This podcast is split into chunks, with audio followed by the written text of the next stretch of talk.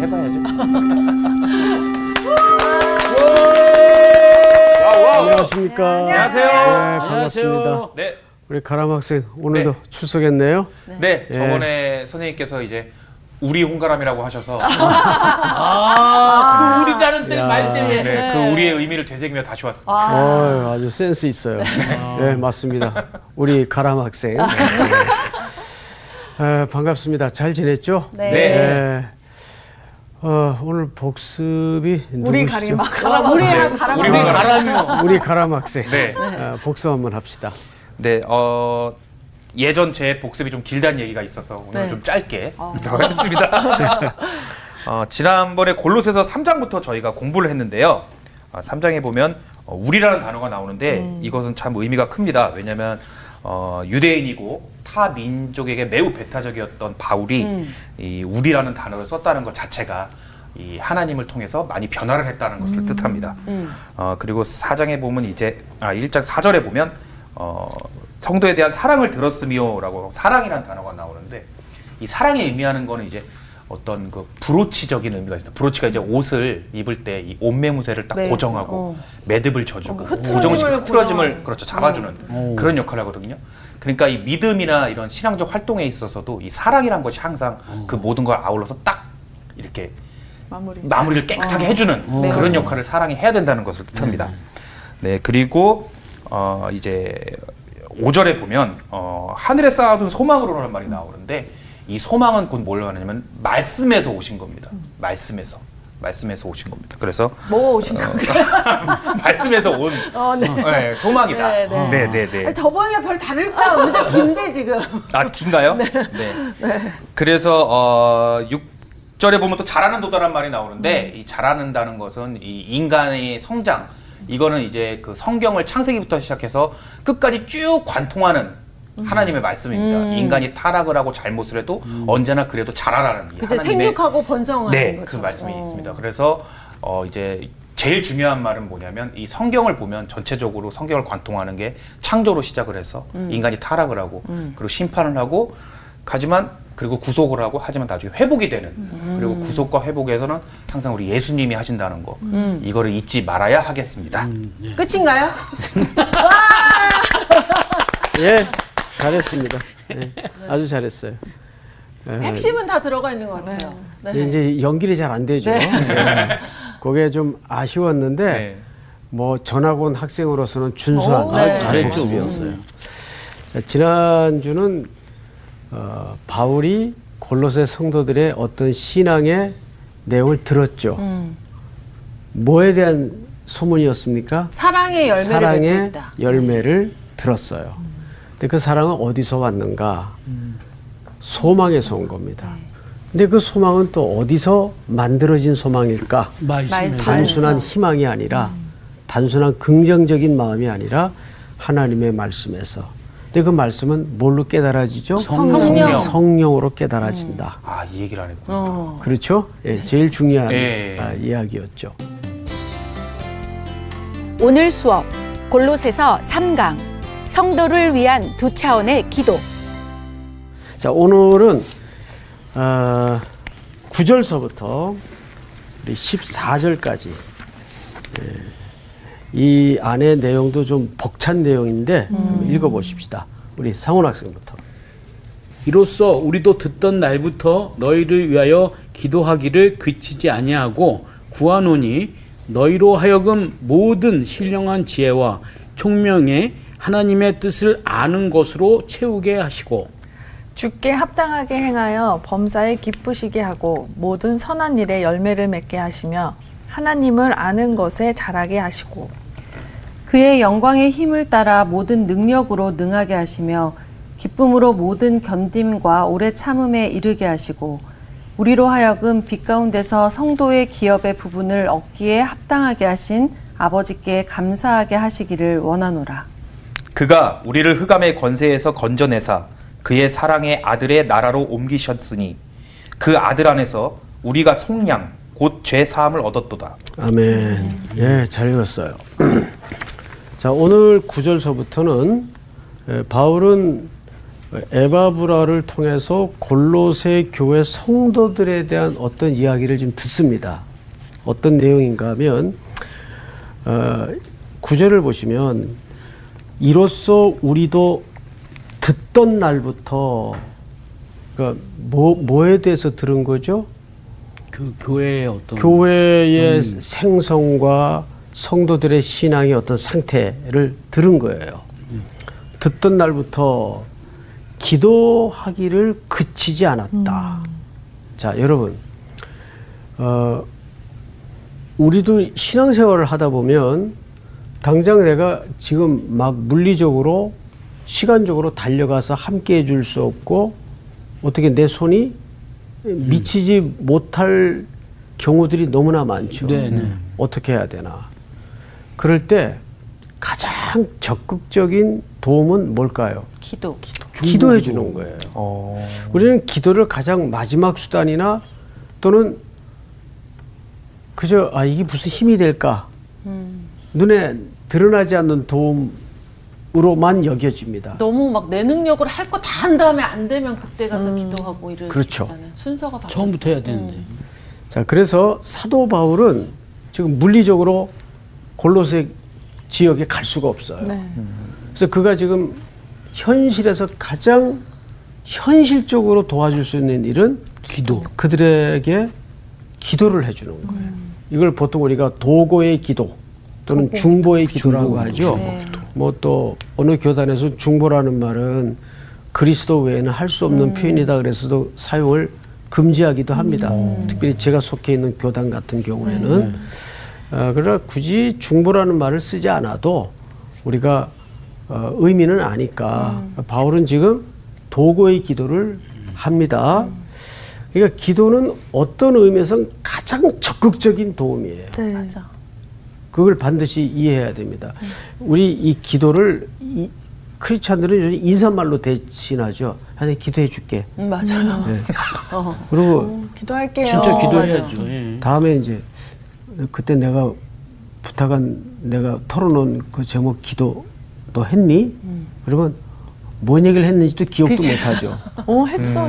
그러니까 이게 우리가 너무 형식적으로 기도에 대해서 이게 이제 거의 인사말이 된 거예요. 맞아. 우리 성도들 안에 그런 경우가 많아요. 참 많습니다. 그러니까 여러분 다 저 손에 폰 갖고 다니잖아요. 네. 누구랑 대화를 하다가 정말 이 문제 같이 기도해야 되겠다 싶을 때는 실질적으로 잠깐만 나 메모 좀 할게. 좀 펜으로 적는 것도 있고 또 텍스트로 찍는 것도 있고. 그럼 상대방이 그 마음에 또 되게 그럴 것 같아요. 마음에 어떨 것 같아요?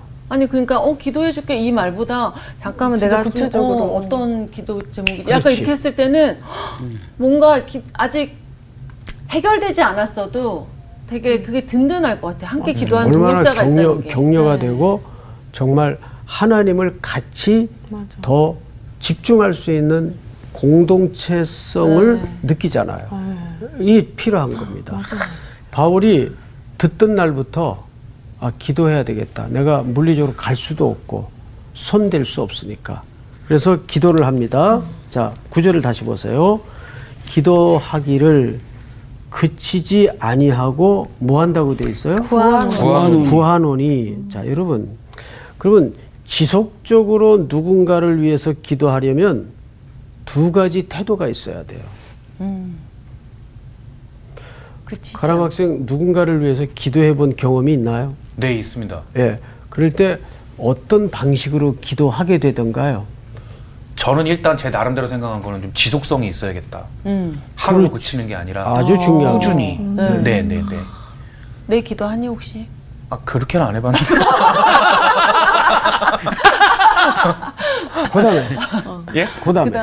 그 다음에 저 진심. 네. 그리고 세 번째는 와이프가 얘기해 준 건데 디테일해야 된대요.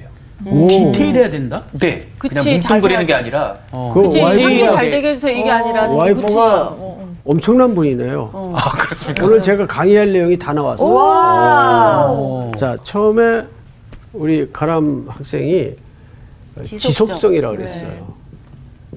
그런데 오늘 본문에서도 그 표현이 나와야 안 나와요? 나와요. 뭐라고 나오죠? 그치지 아니하고. 자, 여기서 그치지 아니하고 네. 이 그치지 않는다는 말이 지속성인데 이걸 조금 더 성경적인 해석으로 규칙적인 기도. 아. 규칙적으로.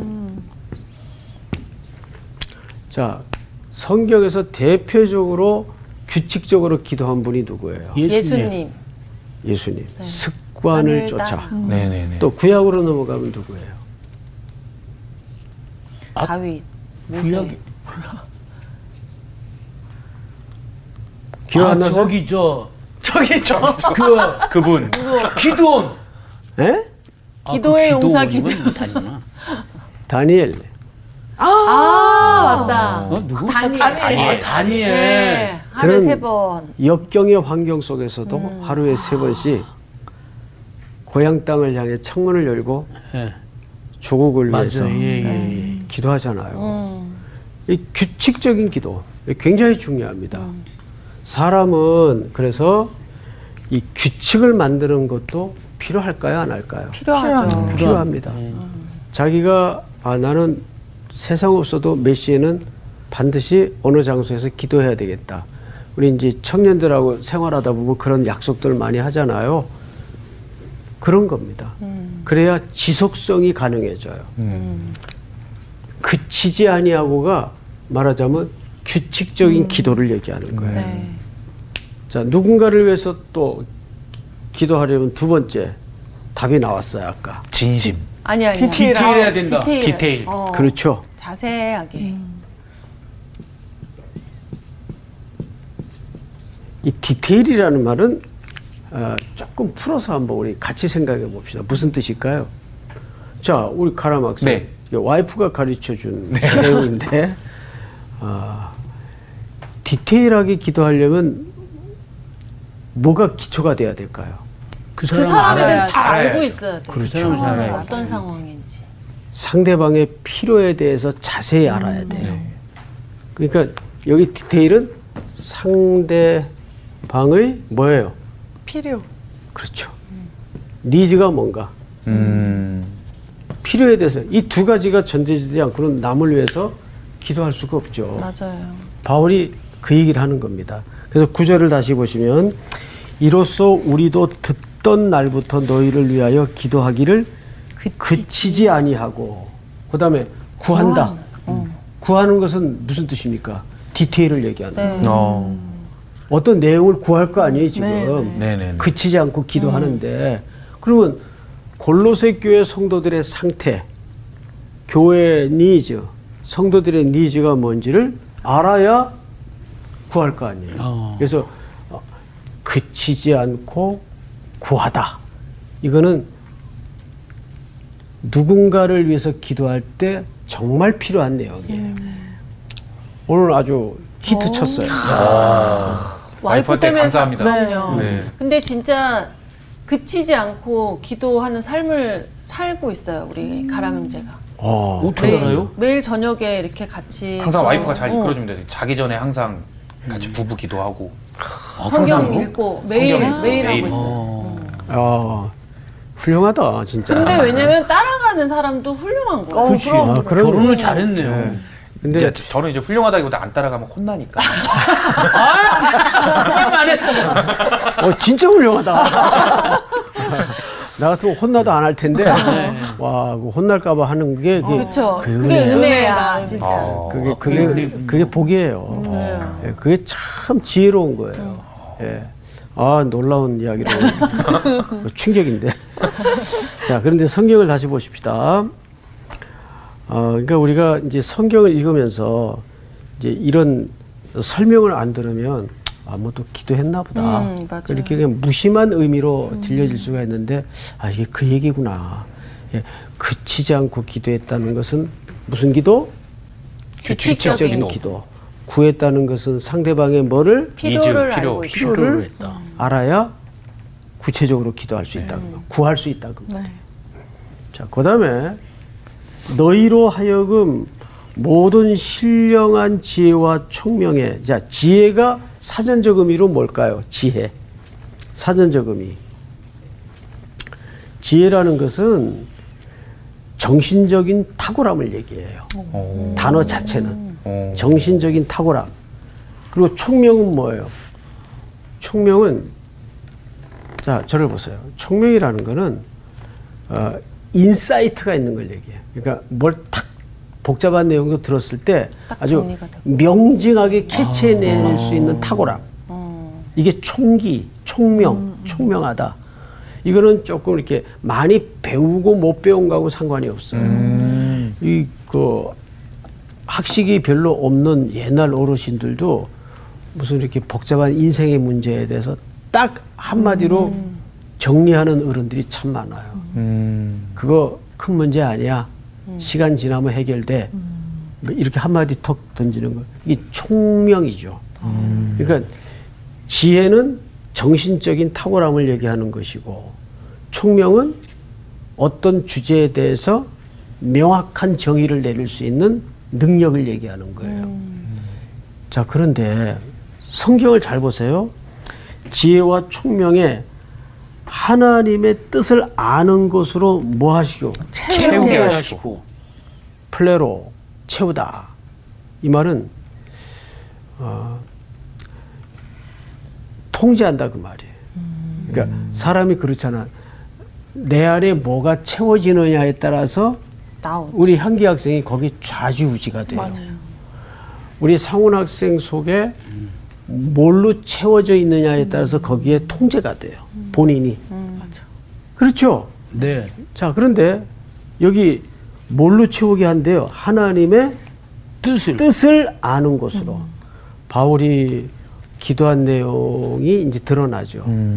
성도들을 위해서 기도하는데 그 성도들에게 뭔가를 채워주기를 기도해요. 그런데 하나님의 뜻을 아는 것을 가득 채우기를, 그것으로 통제되기를 기도한단 말이에요. 그럼 그것이 지혜와 총명으로 가능한 일일까요? 아니죠. 그러면 뭘로 가능해요? 하나님의 계획이죠. 예. 뭔 소리를 하는 거예요 지금? 그러니까 하나님이 주셔야 그걸 깨닫지 않을까요? 오, 제가 아직 일부러 설명을 남겨놓은 대목이 하나 있어요. 자, 정리를 합시다. 바울이 지금 골로새 교회 성도들을 위해서 지속적이고 그들의 필요를 위해서 기도해요. 네. 그 내용을 들여다보니까 골로새 교회 성도들이 하나님의 뜻으로 통제되기를, 가득 채워지기를 기도해요. 플레로. 그런데 그 내용이 지혜와 총명으로 그랬어요.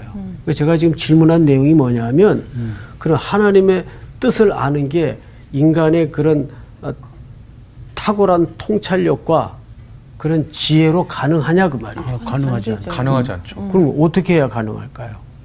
말씀. 하나님의 성령의 이끄심. 각자 사사기적 대답을 하지 마시고 성경을 잘 보세요.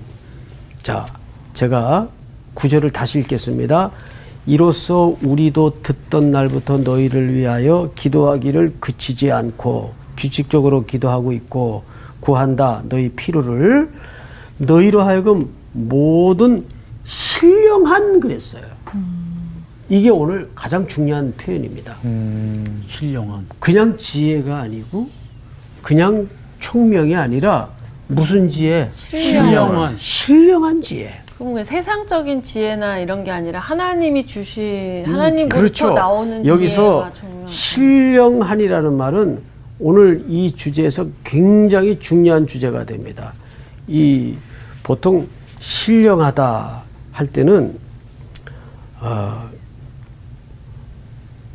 하나님이 주셔야만 깨달을 수 있는 영역을 얘기해요. 그러니까 우리가 이거는 세상적으로 학문을 많이 배우고 못 배우기의 문제가 아니라 그랬어요. 이것은 정말 이제 제일 힘든 사람이 누구냐 하면 기독교에 대해서 많이 아는 사람이에요. 근데 믿진 않아요. 이런 사람들이 제일 힘들어요. 그 뭐가 안 돼 있는 거죠 기초에? 이 거듭남이 없는 거예요. 그러니까 성경은 뭐라고 가르치냐면 지식에까지 새로움을 입어야 돼요. 내가 알고 있는 지식이라도 그 지식이 성령님으로 새로워져야 돼요. 맞아. 그러니까 새로운 DNA를 받아야 돼요. 예수 그리스도께서 우리를 위하여 대신 죽었고 우리가 그와 함께 죽었고 함께 그분의 생명으로 부활의 약속을 받았어요. 그게 지식에까지 새로움을 입어야 됩니다. 그러니까 여기서 신령한 지혜와 총명에 하나님의 뜻을 아는 것으로 채우게 하시고, 아, 기도 제목이 참 멋지잖아요. 예? 바울이 골로새 교회 성도들을 위해서 그 필요를 간파하고 기도를 하는데 규칙적으로 기도하기를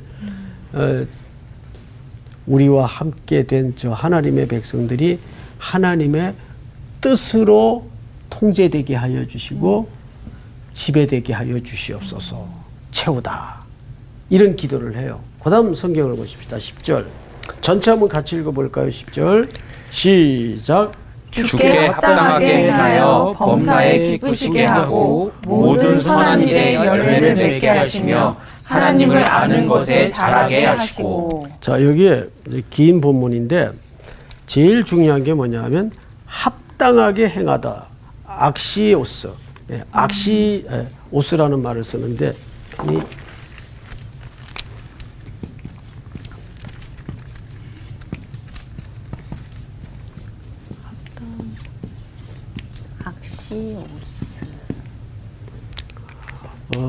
자, 우리가 보통 참 합당해. 가람 학생. 네. 저게 무슨 의미일까요? 합당하게라는 말이. 합당하다 그냥 제가 이제 사회적으로 아는 거는 그 양쪽이 다 인정할 만한, 수긍할 만한 그런 것들을 합당하다.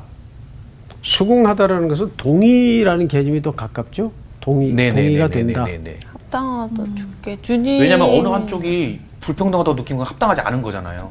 양쪽이 다 거기에 관련된 모두가 다 무슨 의미인지 알겠어요. 네네네. 네.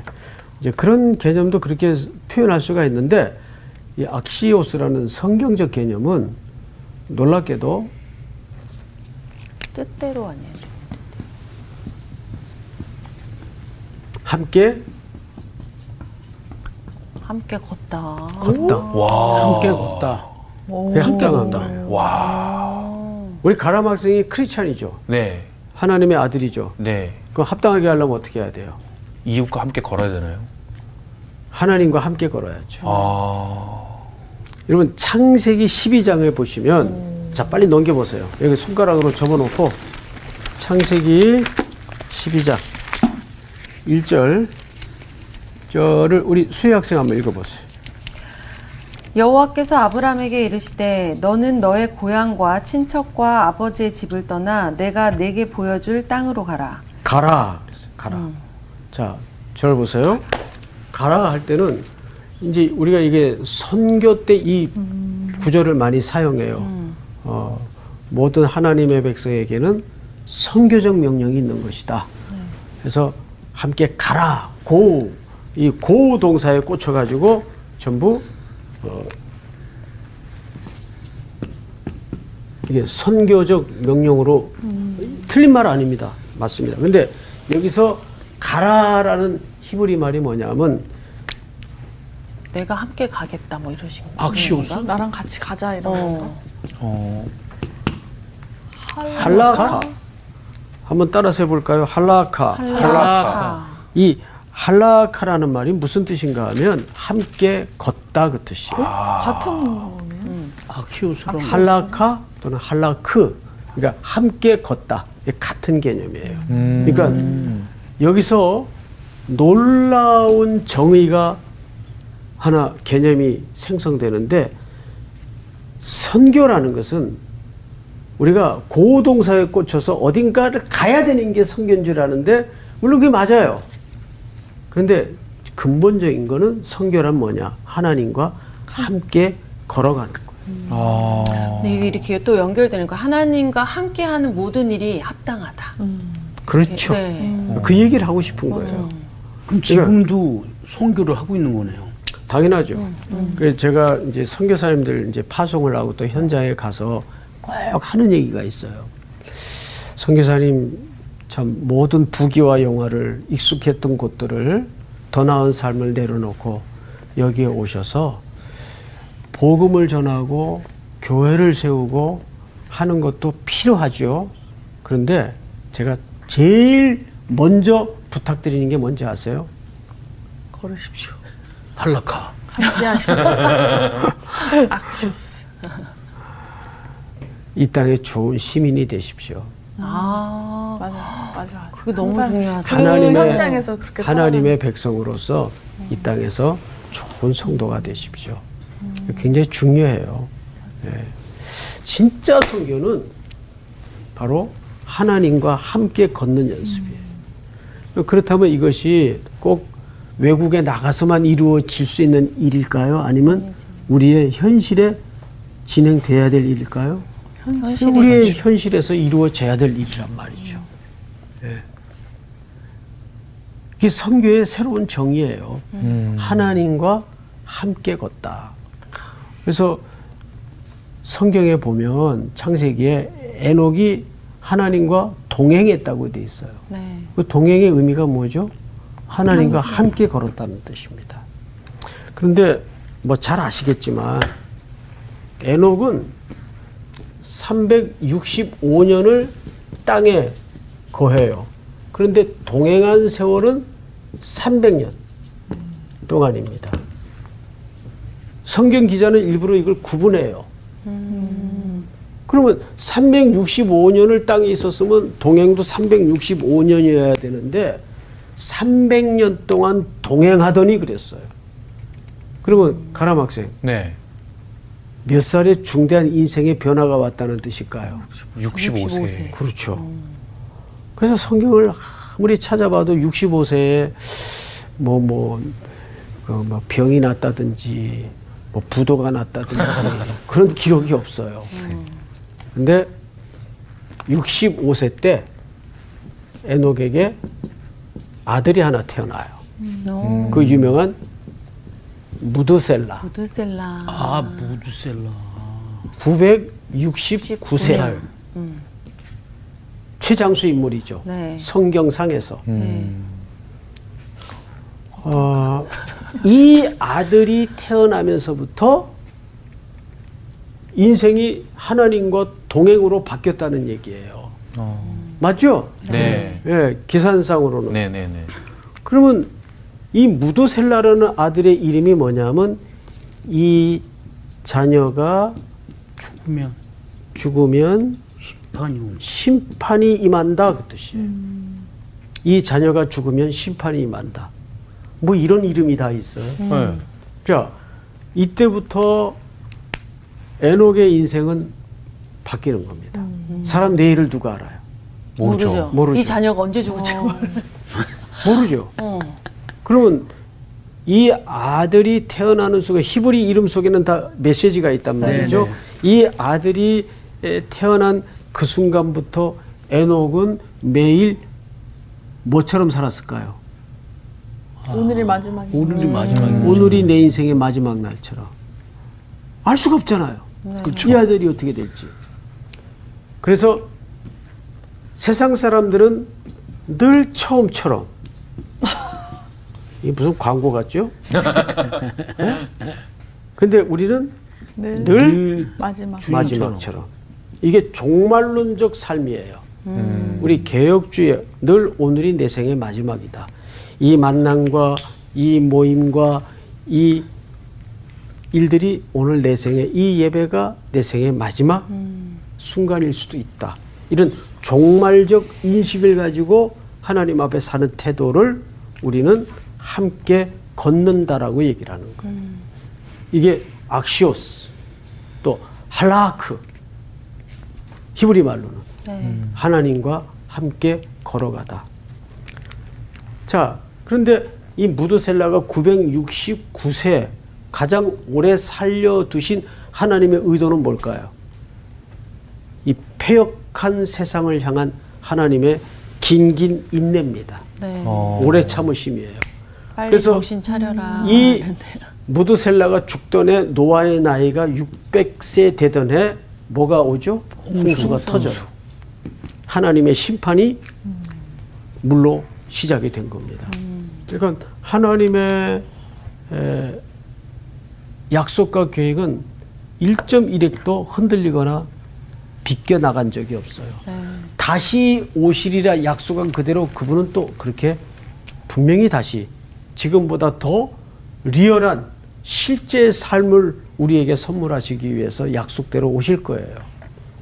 그러니까 이 땅에서 대강 살라는 말은 아니고 우리가 항상 우리의 시선은 그분이 다시 오실 그 시간에 맞춰서 살아야 되는 거죠. 합당하게. 네. 자, 성경을 다시 보십시다. 10절.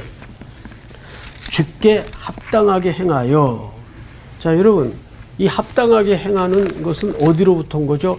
하나님의 뜻으로 가득 채워지기를 간구한 사도 바울의 골로새 성도들을 향한 기도의 열매가 네. 성도들에게 뭘로 나타난 거예요? 합당한 삶으로 나타난 거예요. 놀랍죠? 네. 합당한 삶으로 나타났어요. 열매가. 그래서 합당하게 행하여 범사에 기쁘시게 하고 모든 선한 일에 열매를 맺어 자라게 하시며. 우리 지난주 성경 전체에 걸친 하나님의 창조의 명령이 네. 멈추어진 적이 있다 없다? 없다. 없어요. 중간에 인간의 불순종과 타락으로 나쁜 결실과 열매들이 나왔지만 그 모든 것들을 예수 그리스도께서 끊어내시고 네. 새로운 생명으로 택한 백성들을 교회라는 이름으로 모으셔서 이 땅에 하나님의 통치를 지금도 열매를 맺어 자라게 하시는 거예요. 네. 아멘.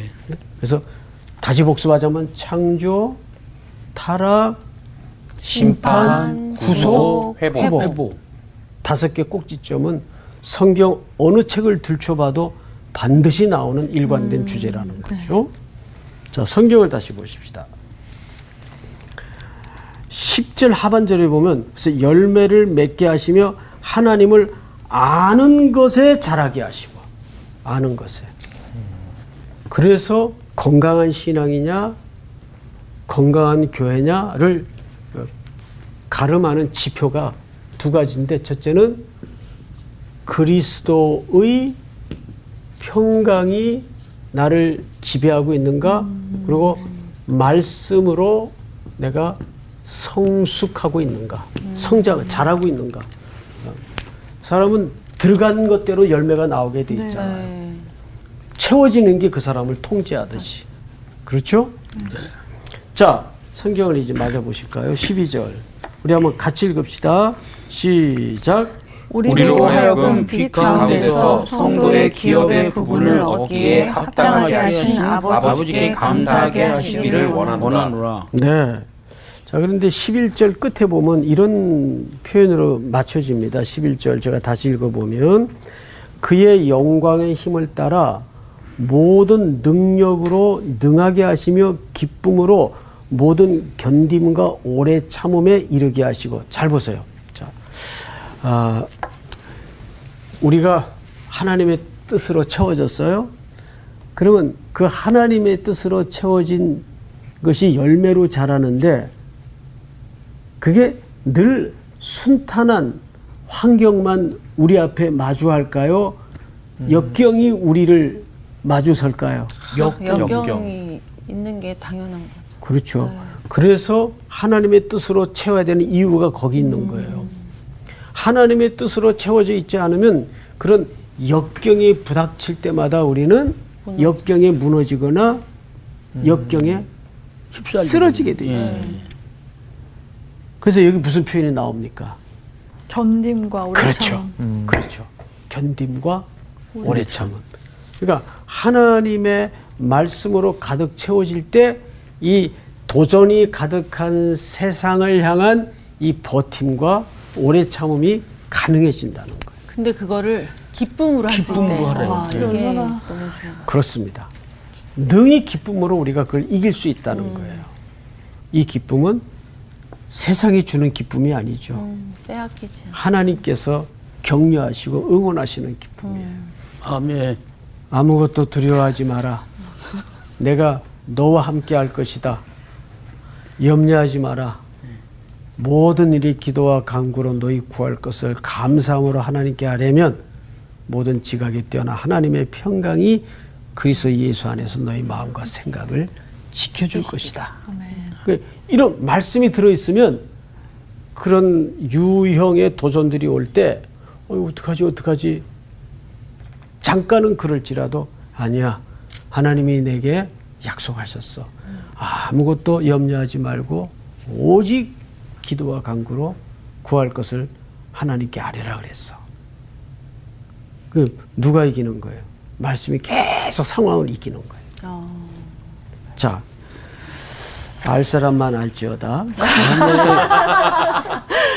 마지막으로 13절을 잘 보세요. 그가 우리를 흑암의 권세에서 건져내사 그의 사랑의 아들의 나라로 옮기셨으니 그 아들 안에서 우리가 뭐를 받았어요? 속량. 이 속량이라는 말은 노예를 살 때 값을 지불하는 걸 얘기합니다. 값을 지불하다. 그러니까 우리가 그렇게 값이 지불된 존재입니다. 아멘.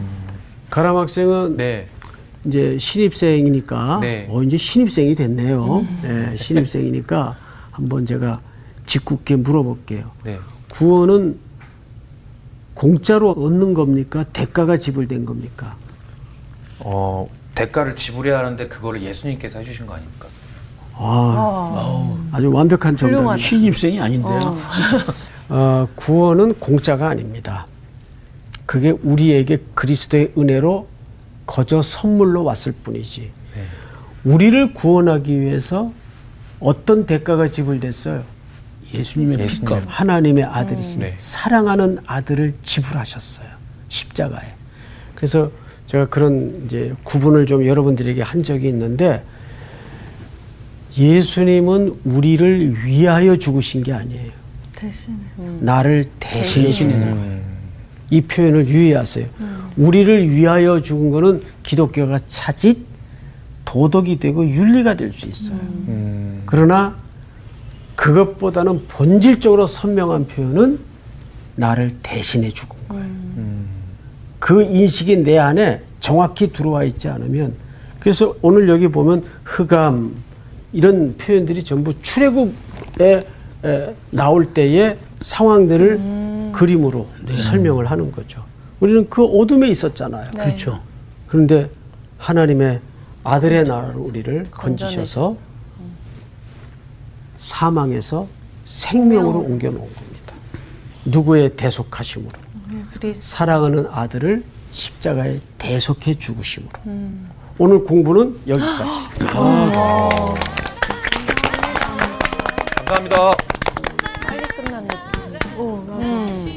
아니, 바울이 이 골로새서 이 사람들한테 기도한 이 내용이 왠지 막 나를 위해 해준 것처럼 너무 이게 희망적이고, 나도 또 이제 앞으로 이렇게 기도를 해야겠다. 근데 나는 오늘 이렇게 수업을 들으면서 함께 걷다에 되게 약간 집중이 됐거든. 맞아. 근데 예수님이랑 우리가 하나님 동행해 주세요, 우리가 하나님 우리와 함께 계셔라는 얘기를 진짜 많이 하잖아. 그렇죠. 근데 예수님과 함께 걷는 게 사실 쉽지 않잖아. 맞아. 참 힘들지만 그 길을 갔을 때 기쁨을 얻을 수 있는 거지. 맞아요. 저도 좀 보태자면은 이제 그 아까 말씀하실 때 이제 선교에 비유해서 선교에 비해서 말씀하셨잖아요.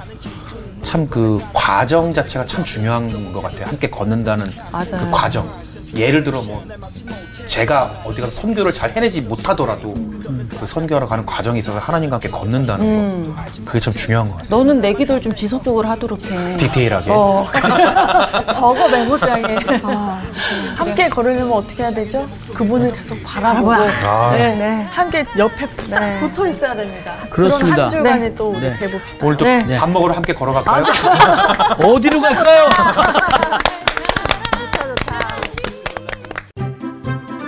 이번 주 퀴즈입니다. 아모스를 북이스라엘의 왕에게 고발한 선지자는 누구인가요? 1. 아사랴 2. 아마샤 3. 아하스 정답을 아시는 분은 CBS 성서학당 홈페이지와 성서학당 카카오 채널을 이용하시면 됩니다. 선정되신 분들에게는 대한성서공회에서 발간한 성경 통독을 위한 최고의 자습서 성경 2.0, 성서학당 선생님들의 저서 중 하나를 드립니다.